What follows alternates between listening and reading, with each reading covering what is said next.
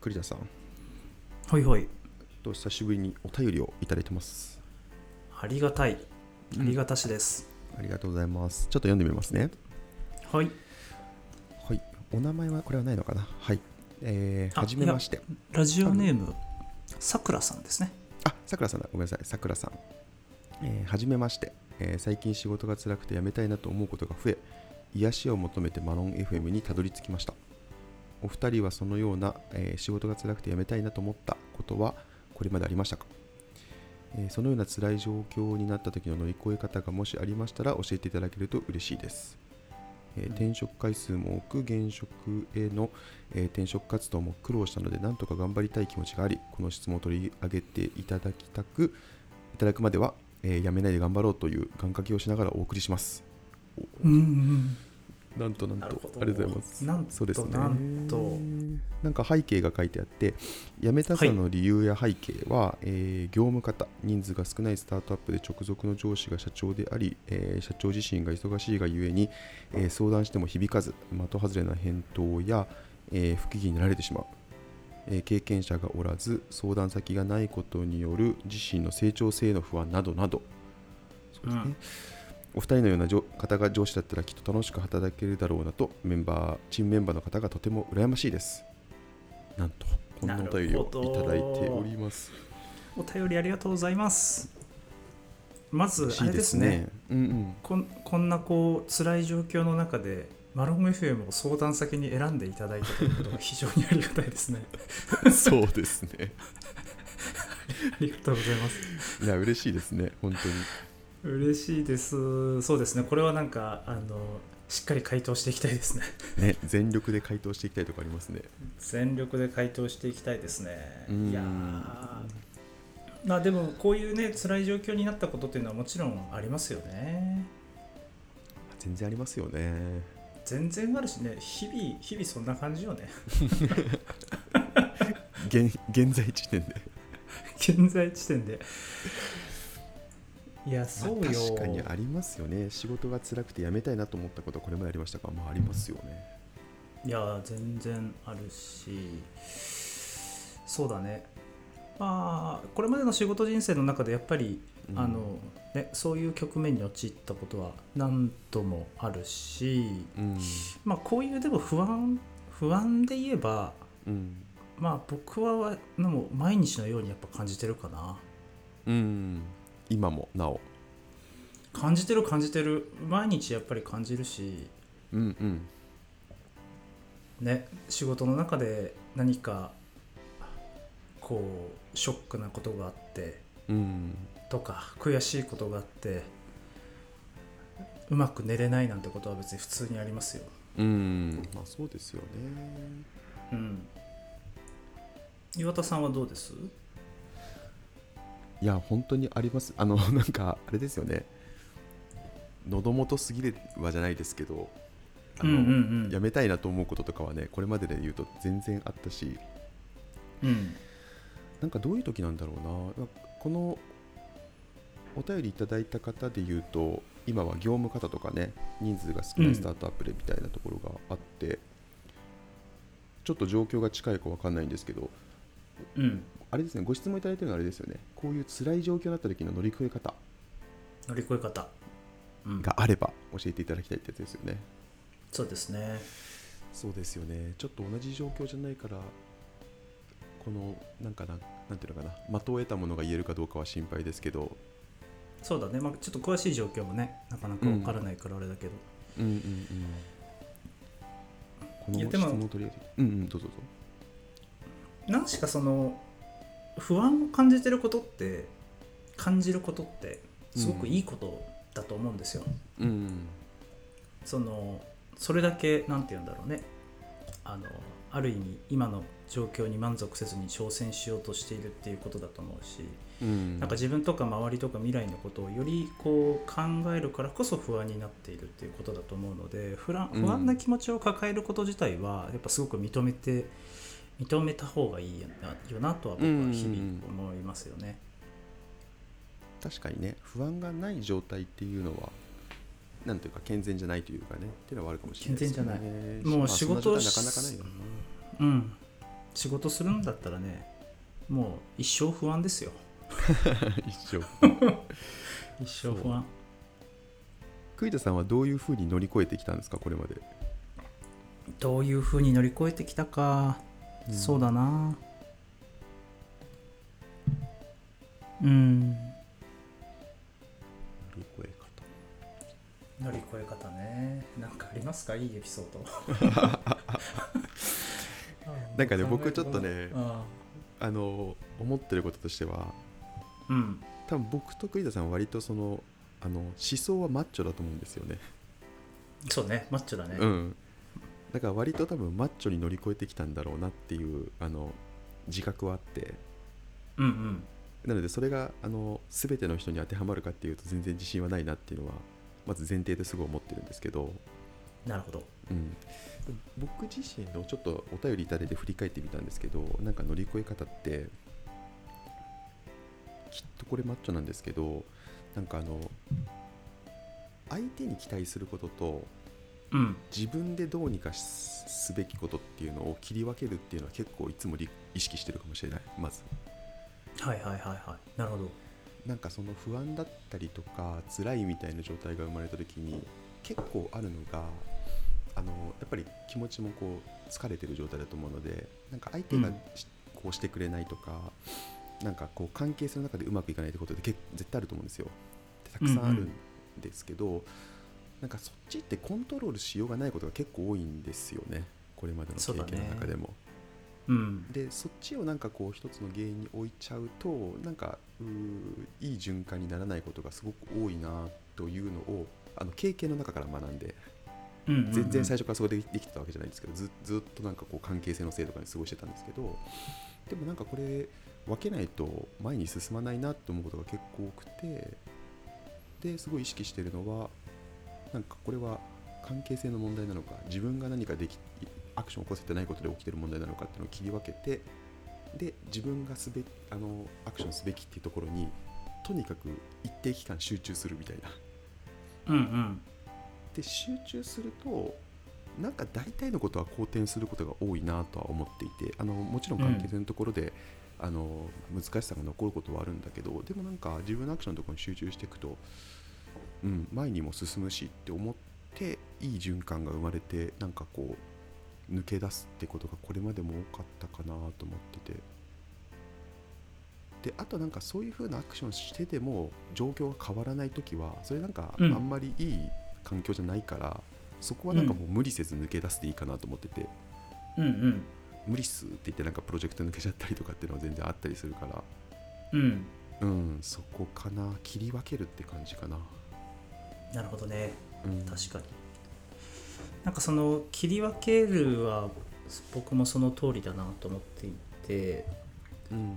なんかその時になんかもう一個大事だなと思うことはやっぱりうんうん。その、自分の強みとか特徴っていうのをあのしっかり理解しておくことってすごく大事だと思うんですよね。うんうんでその自分がやらなければいけないことっていうのをあのちゃんとこう明確にできた時にそれがなんか本当に自分の強みを生かせることなのかうんみたいな。のはなんか一つ大事な観点だなっていうふうにやっぱり思いますよね。うん。うん何かなんか仕事をしていく上でやっぱりまああの自己認知メタ認知みたいな話の中でも出てきてたけど、そのやっぱり自分の強みを伸ばしていくことがそのまあ仕事とかにおけるそのパフォーマンスに一番こう跳ね返ってくるところじゃないですか。うんうんうん。そう。でなんか弱い部分を自分が弱い部分を多く求められるような仕事ってやっぱりそのあんまりレバレッジが効かなかったりするのでうんうん。そういう時はそのやっぱ環境自体を選択し直すっていううん。あの選択肢を出してみてもいいのかなとはちょっと思ったりしますよね。うんうん。まあそうっすよね。うん、確かに得意じゃないところばっかり求められてる環境だとねなんか自己肯定感も下がっていきますもんね。そう。あのちょっとこの質問をね事前に見た時に、うん。あのなんかある本を思い出したんですよ。うんうん。あの森岡さんの苦しかった時の話をしようか読みました。読みました。あれ？これ栗田さんと話しなかったっけ？あの本良かったみたいな。話してない気がするけどななんです？いやあ僕めちゃくちゃこの本好きなんですよ。でなんだったらなんかどっかのエピソード何々にありそうだなと勝手に思ってたんですけど話してないのかな？いや話してない気がするけど多分ね多分。話しましょう。話しましょう。ちなみに僕ねこの本あのねまあ読んで電車の中で読んでるタイミングがあったのよ。うんうん。で電車の中でこれ読みながら僕泣きました。いやでもわかるよ。これかなりグッとくるよねこの本。ねグッとくる。なんかこの森岡さんがどこだっけ？なんかアメアメリカかなんかで一時期働いてた時にすごく失敗してそれを乗り越えた時の具体的なエピソードが載ってたんだけどそれを読んだ時に泣いたね。うんうんうん。あのご家族も一緒にアメリカ行きながらってやつね。そうそうそうそう。あそうで、うん。その本にね書いてあったことでやっぱすごくいいなと思っている一節があって、うんうんえーと「君がコントロールできる変数は丸1己の理解の特徴あごめん己の特徴の理解とうん。丸2、それを磨く努力と丸3環境の選択。この3つしかないのないはい書いてあるんですよ。はいこれはやっぱりすごく大事な考え方ですよね。うんうんうんそのやっぱり自分の特徴、まあ、つまり強みをやっぱり磨いていかないとやっぱいい土俵に立てないっていうのはうんありますよね。うん、うん。いい話だなこの森岡さんの本の話。このはこの本はねいい本だよね。うんうん。なんかあれですよね。その森岡さんのエピソードも踏まえて今の公式を聞くとすごいグッときますよね。うん、そうだね。それはそう思いますわ。うん。そうなんですよね。だからなんか森岡さんも言ってるのもあの変えられるのは己己だし己のうん、認知だし己の磨き方だし己の選択だしって話ですもんね。そうそうそう、そう思います。そうだよな。うん、なんかこのお二人の中で辞めたその理由のところでねあのでも大変ですよね。人数少ないスタートアップで直属の上司が社長でしかも社長うん、も、うん、からもなんかこうなかなかアドバイスだったりとかそういうのももらえずね自身の成長性が不安っていうのはそうだよね。いやなんかねその辛い状況だったらまた別の選択をしたらどうですかっていうのも簡単だけどでもこの経緯から言うとねいろいろ転職もされてて今回の転職で苦労したので頑張りたいって気持ちがありっていうのがあるのでなんかそこをね少しでもこう前む前の方に進めるかっていうところでいくとなんかこう自分の方を一回向いてみてそこの中でできうる選択をやってみたら見るのがまずいいかもしれませんって感じですよね。いやそうですね、まあ、このお便りの中ではやっぱちょっとね詳しい状況がわからないからいやうん。今の環境で頑張るべきだとか、いや環境を変えるべきだなんてことはやっぱり簡単には言えないけうんど、まあ、その選択をする上でもまずはそうだよね自分の強みとか特徴ってどういうことなんだろうとか、それをなんか今の仕事でどういうふうに活かせるんだろう磨けるんだろうっていうことを考えてみるっていうのはすごくいいいいよね。うんうんうん。そうですよね。あとはあれですかね思ったのはちょっと今のねあの今のこう渦中の状況だとなんというかうそうだよなっていうのはすぐにあの思えないかもしれないんですけどなんかこういう、まあ、上司社長のもとで働いた経験っていうのは結構振り返るとあの自分の糧になること多いなっていうのを個人的に思ってて、わかります。うん、なんか上司ってずっとパーフェクトじゃないじゃないですかもちろん。もちろんそうですよね。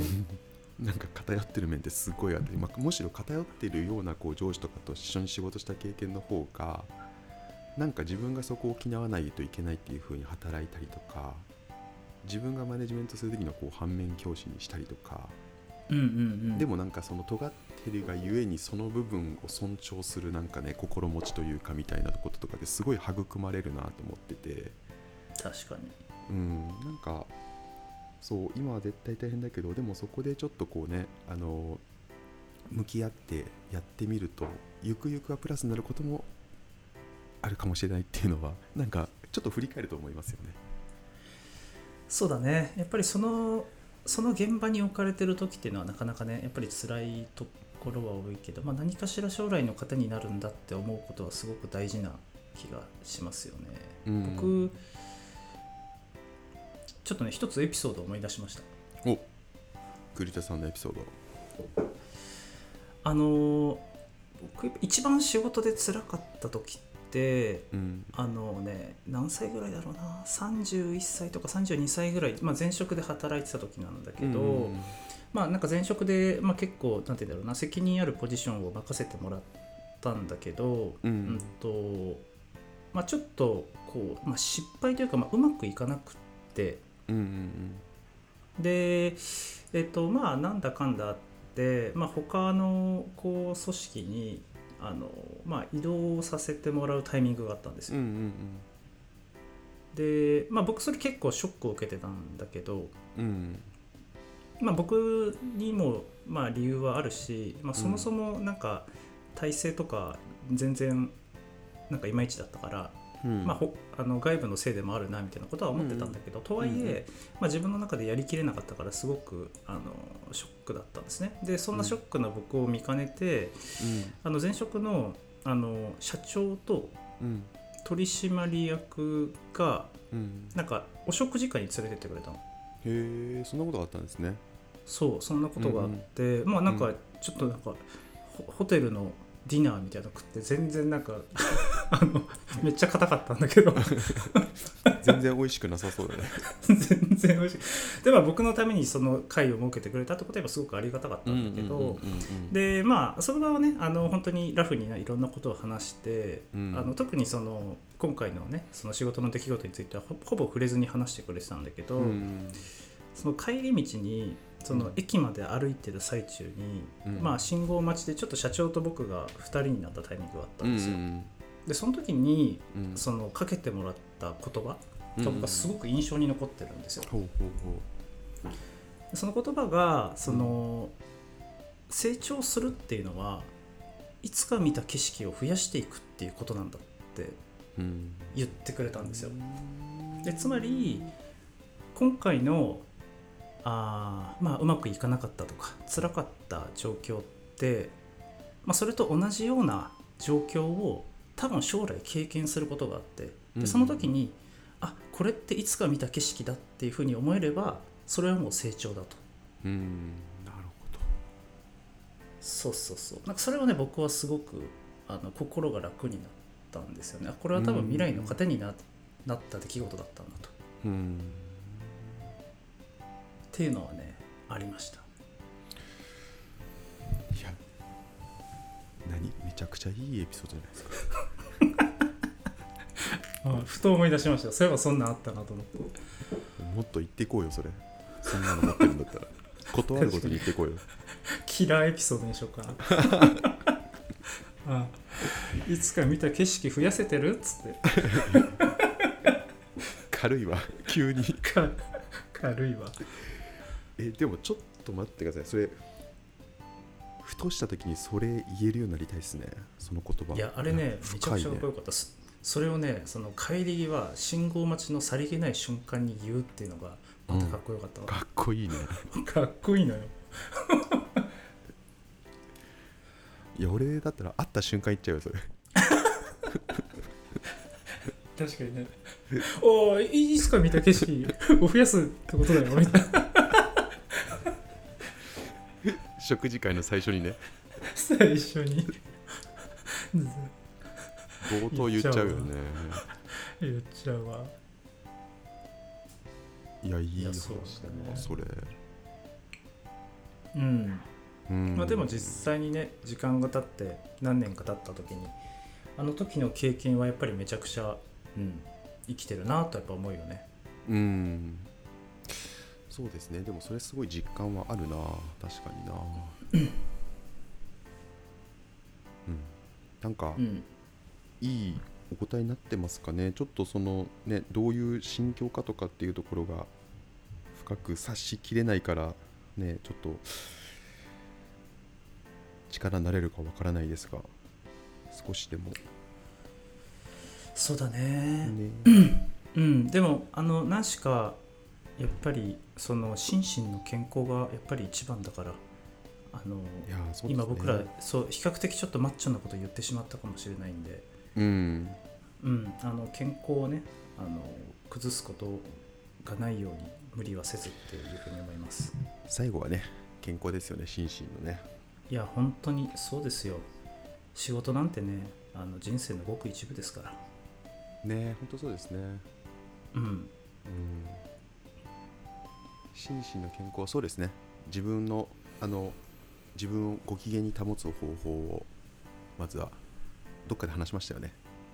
そうだね。話したね。ああいうのもちょっと実践しつつやっていただければたらというところと、もしなんかねあの追加であれば何でも相談くださいって感じですね。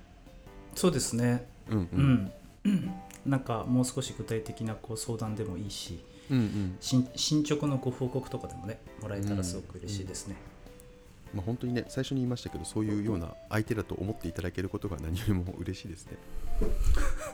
本当ですよ。だって仕事が辛くて辞めたいなと思うことが増えて癒しを求めてマロングフィルムにたどり着いたってもう癒し。ありがたいよ。癒す癒す。まあどの部分が癒し要素があるのか全く分かってないですけどね そうだからそれで言うとね己の特徴を僕ら理解してない。分かってない。全然分かって分かってない。分かってない。磨磨いてないし。ない磨いてない。ただ喋ってるだけっていうね。そうそうそう。うんうん。いやでもお便りありがとうございました、本当に。うん。本当にありがとうございました、うん。無理せず頑張ってください。頑張ってください